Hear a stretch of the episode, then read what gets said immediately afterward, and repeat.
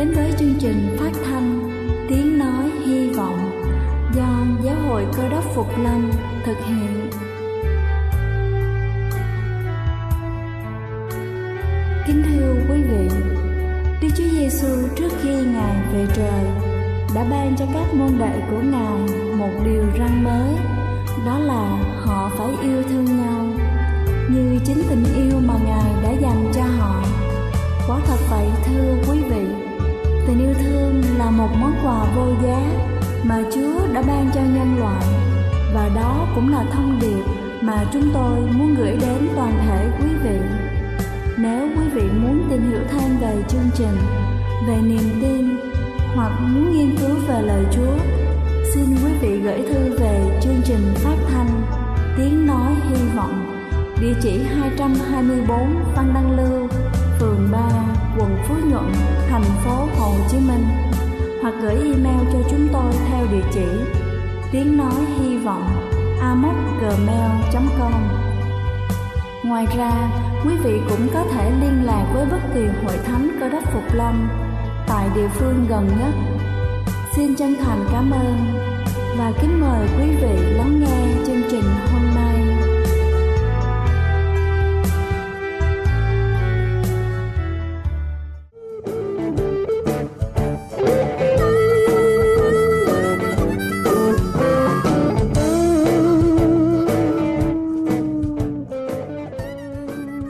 Xin thân ái kính chào quý vị thính giả trên khắp cả nước.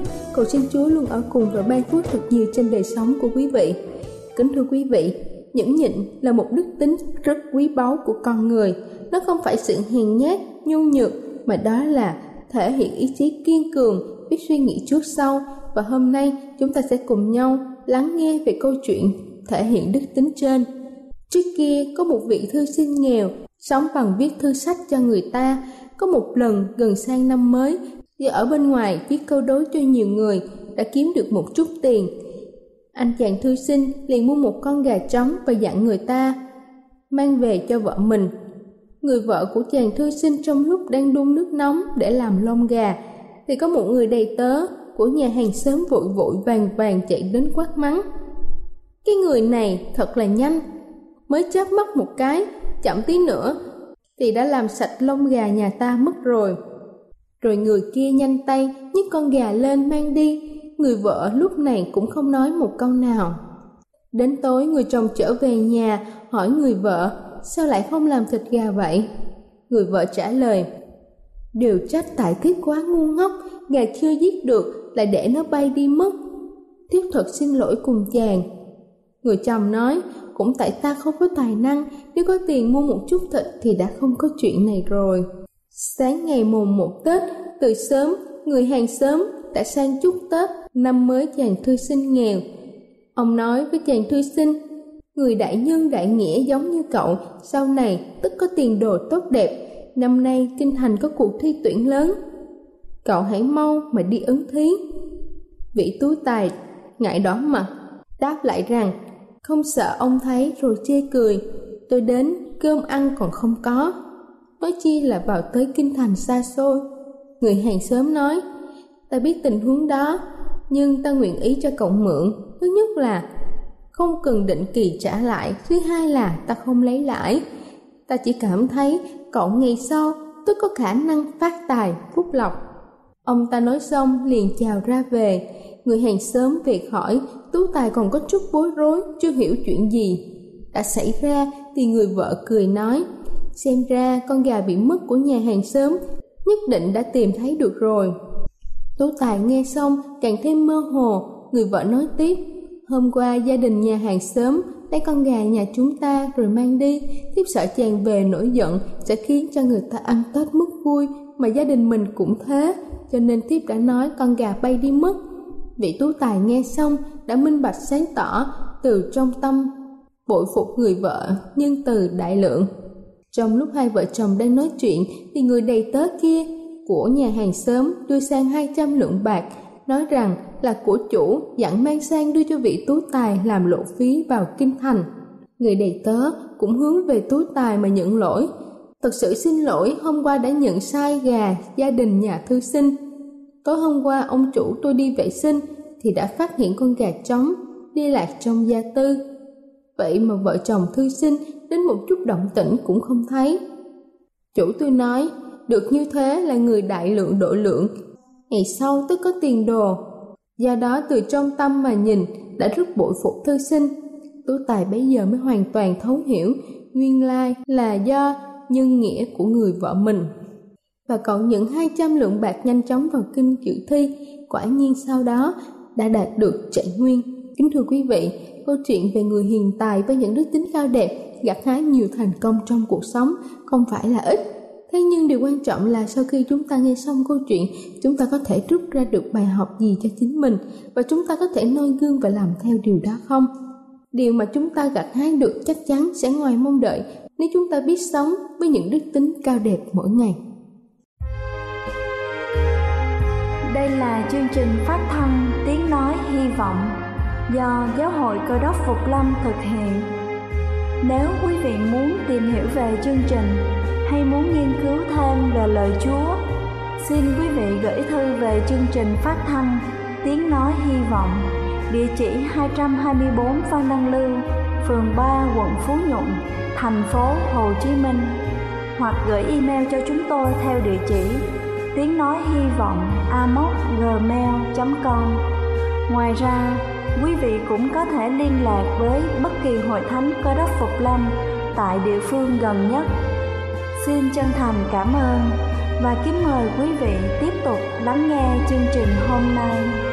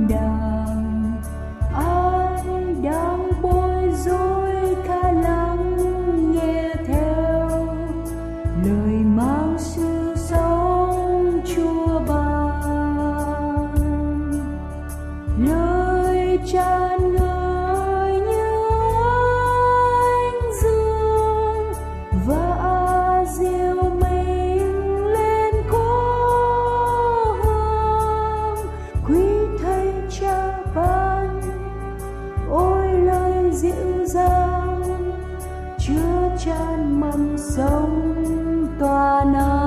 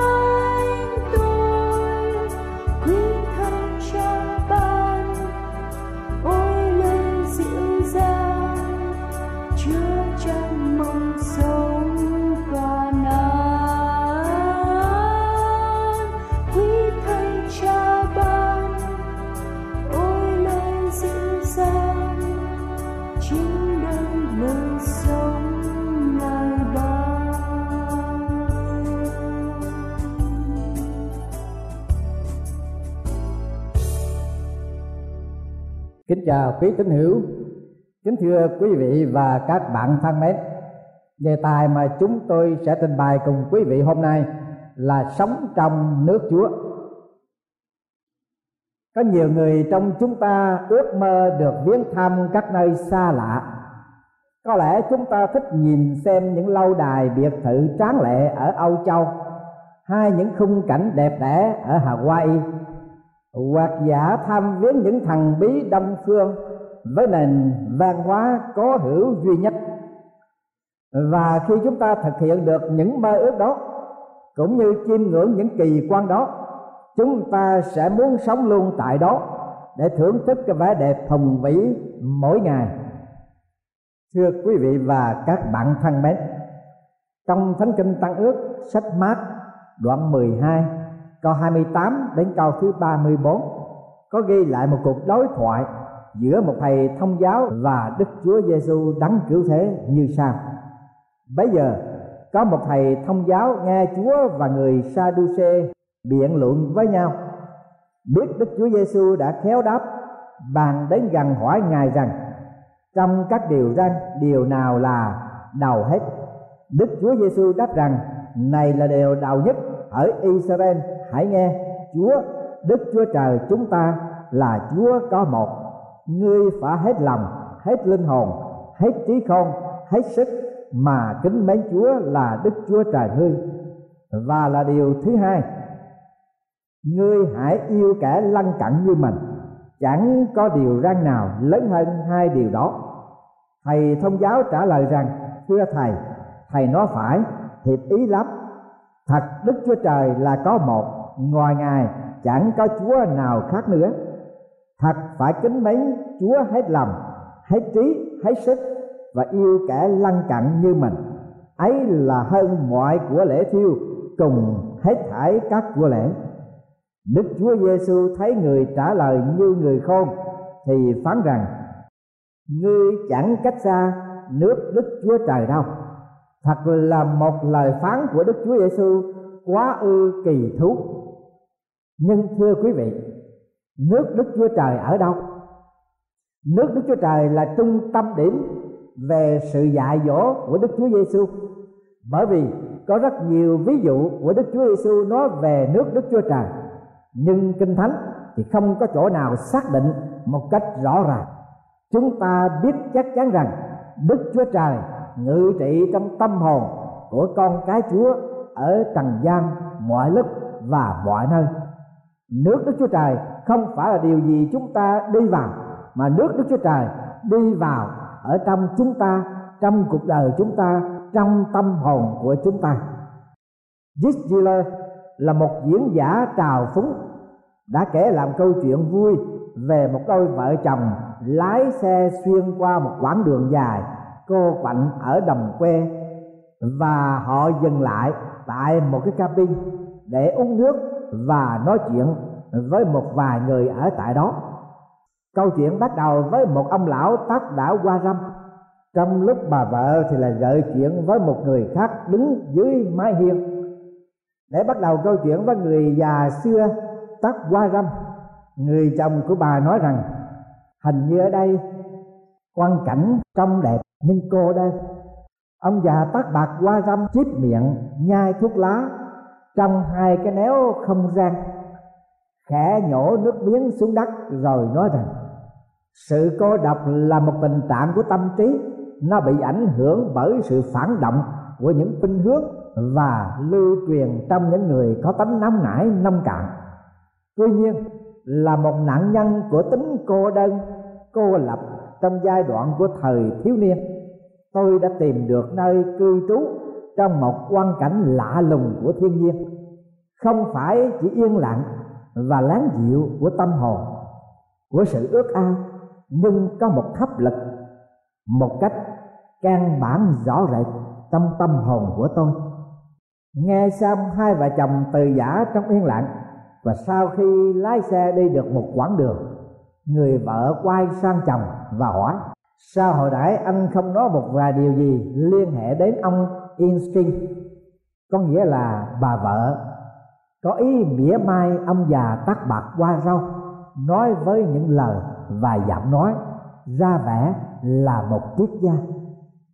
Nhưng thưa quý vị và các bạn, trong đường lối của cụ già kia, cụ bảo rằng cụ đã tìm được một sự thoải mái trong tâm trí cụ đã hiểu biết sống hòa hợp với khung trời ở xung quanh.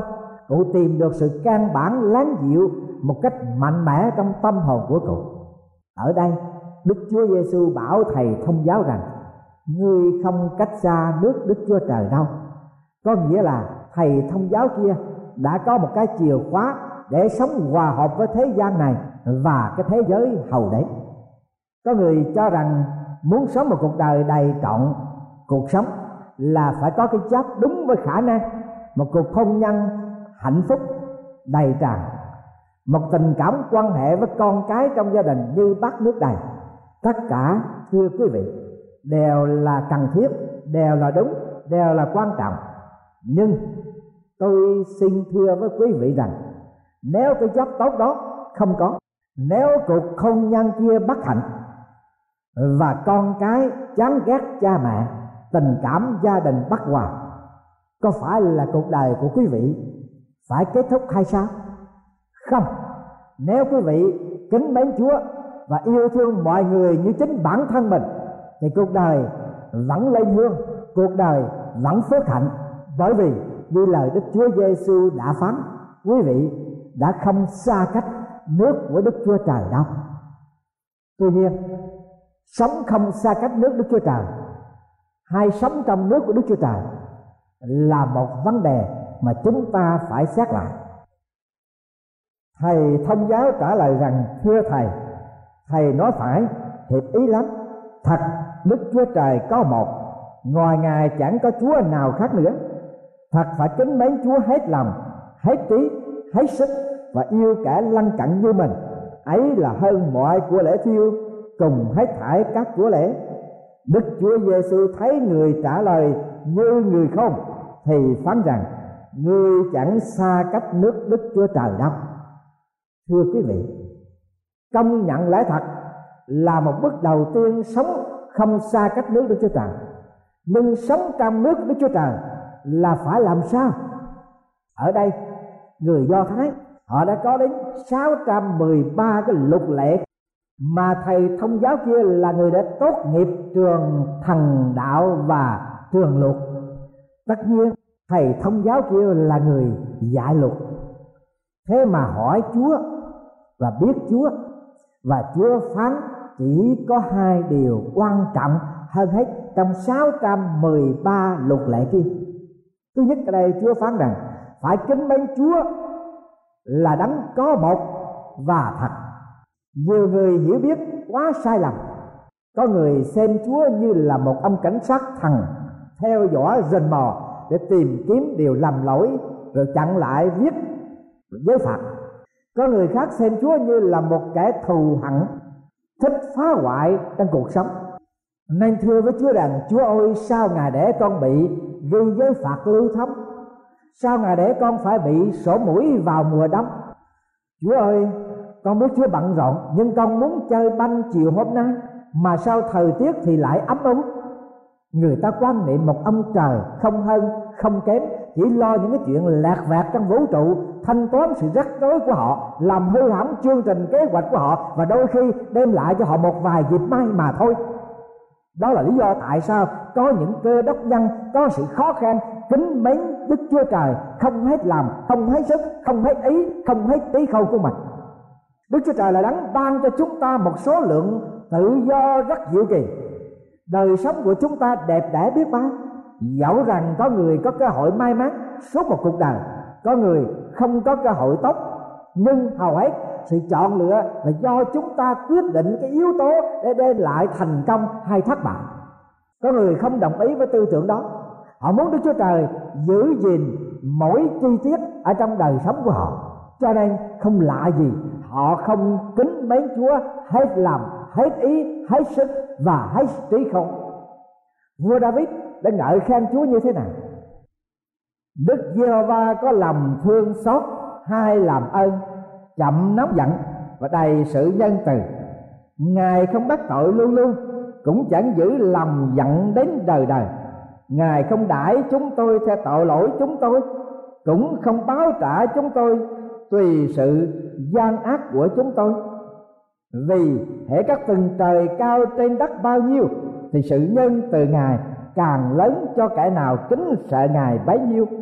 Phương đông xa cách phương tây bao nhiêu thì ngài đã đem sự vi phạm chúng tôi khỏi xa chúng tôi bấy nhiêu. Vâng ở đây vua David có được sự cảm nhận rằng Đức Chúa Trời là đấng giàu lòng thương xót, Ngài là đấng chậm nóng giận, đầy sự nhân từ. Ngài không bắt tội chúng ta luôn luôn, Ngài không giữ lòng giận dữ của Ngài đối với chúng ta đến đời đời. Ngài không bao giờ hình phạt chúng ta theo tội lỗi, Ngài không báo trả chúng ta theo sự gian ác chúng ta. Quá thật, cái tư tưởng của chúng ta quá hạn hẹp, quá nông cạn, quá nông nổi. Đức Chúa Trời không quyết định cuộc chơi đá banh ngoài trời và cũng không làm cho mưa gió trong ngày đám cưới của con gái quý vị đó không phải là cách làm việc của ngài. Đức chúa trời luôn luôn hiện diện. Khi chúng ta kêu cầu ngài ngài sẽ ban thêm sức cho cuộc hành trình, an ủi khi chúng ta thương đau. Và hầu như đức chúa trời cho phép con người xây dựng cuộc đời trong sự tự do, thành công hay là thất bại. Đức chúa trời là người bạn tốt nhất trong cuộc đời. Hãy thoải mái và yêu ngài vì ngài là đức chúa trời đáng yêu hơn hết và đáng yêu trong quả lòng chúng ta. Hãy yêu kính ngài hết linh hồn, yêu kính ngài hết trí không, yêu kính ngài hết sức. Quý vị sẽ hỏi tôi, bằng chứng kính mến đức chúa trời và yêu người lăn cặn mình ở đâu? Thưa quý vị, ở đây chúng ta ai nấy cũng quen thuộc nhiều với ngôn ngữ của người Mỹ. Cách viết cái chữ yêu thương của người Mỹ là love L, O R E chữ L là listen, tức là lắng tai nghe. Chữ O, đứng đầu cho chữ OB là văn lặng chữ V, tức là chữ V ở đây, đứng đầu cho chữ visibility, có nghĩa là trông thấy, cảm nhận. Và chữ y tức là chữ e đây là enjoy, niềm vui đối với chúa, khi chúng ta kính đến ngài, chúng ta phải lắng tai nghe lời ngài phán dạy vâng giữ lời của ngài, cảm nhận sự hiện diện của ngài trong cuộc đời của chúng ta và sống trong niềm vui, yêu mến chúa. Đối với người cũng thế, khi chúng ta yêu mến nhau, chúng ta lắng tai nghe với nhau, chúng ta cảm nhận, gần gũi văn giữ sự tín nhiệm tôn trọng với nhau cảm nhận sự yếu đuối, thông cảm và vui vẻ hồn nhiên với nhau thưa quý vị, kính chúa nhiều và yêu mấy người như vậy có phải là sống trong một cuộc đời phước hạnh hay là sống trong nước của chúa chăng? Nhà thằng học Paul cùng vợ và đôi vợ chồng khác là ông Bob và Mary đi du lịch ở Đông Âu. Lúc bấy giờ, cộng sản đông âu chưa có kéo màn khi họ đi qua biên giới hungary và romania, có ba người lính vạm vỡ kiểm soát hành khách ở trên tàu lửa. Họ kiểm tra giấy thông hành và hành lý. Khi ông Spore trình thông hành, thì người lính bảo ông rằng ông không phải là người Mỹ. Và người bạn của ông là ông Margin, cũng không phải là người Mỹ nhà thần học Spore cảm thấy có thể bị rắc rối. Người lính lúc bây giờ mới chỉ vào cái sách tay và hỏi, cái gì ở trong đó? Bạn của nhà thần học kéo ra quyển kinh thánh. Ông Spore nghĩ rằng có thể là càng thêm rắc rối. Người lính cầm quyển kinh thánh lên, bắt đầu dở ra và lật cho đến phần tăng ước, sách Epheso đoạn 2 câu thứ 19 rồi người lính ra lệnh cho nhà thần đạo đạp lên giường ấy, anh em chẳng phải là người ngoại, cũng chẳng phải là kẻ ở trọ nữa, nhưng là người đồng quốc với các thánh đồ và là người nhà của Đức Chúa Trời. người lính nở một nụ cười trên đôi môi và nói với nhà thần đạo rằng, ông không phải là người mỹ. Tôi không phải là người romania. Chúng ta là công dân của nước chúa. Rồi người lính quay sang qua một người lính khác đứng kế cạnh và bảo rằng, những người này, ok, trả giấy thông hành lại cho họ và cho họ đi thưa quý vị và các bạn thân mến, nhà thần học và người bạn dâng lời cảm tạ ơn chúa và họ hãnh diện là một công dân sống trong nước của đức chúa trời. Quý vị và các bạn, tôi cũng cảm ơn chúa. Tôi là người việt nam. Tôi lại càng cảm ơn chúa hơn nữa. Tôi là một công dân của nước đức chúa trời còn quý vị. Đã là một công dân sống trong nước của đức chúa trời chưa đức chúa trời vẫn còn phán bảo với quý vị hôm nay. Ngươi hãy hết lòng, hết linh hồn, hết trí khôn, hết sức mà kính mấy chúa và yêu kẻ lân cận như mình. Nước đức chúa trời không cách xa các ngươi đâu. Và các ngươi sẽ được sống trong nước của đức chúa trời amen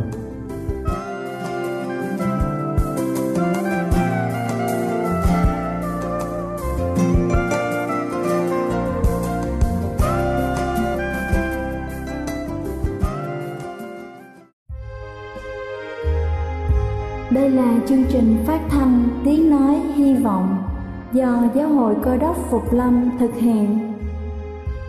Nếu quý vị muốn tìm hiểu về chương trình hay muốn nghiên cứu thêm về lời Chúa, xin mời quý vị gửi thư về chương trình phát thanh Tiếng Nói Hy Vọng, địa chỉ 224 Văn Đăng Lưu, phường 3, quận Phú Nhuận, thành phố Hồ Chí Minh hoặc gửi email cho chúng tôi theo địa chỉ tiếng nói hy vọng gmail.com Ngoài ra, quý vị cũng có thể liên lạc với bất kỳ hội thánh cơ đốc phục lâm tại địa phương gần nhất.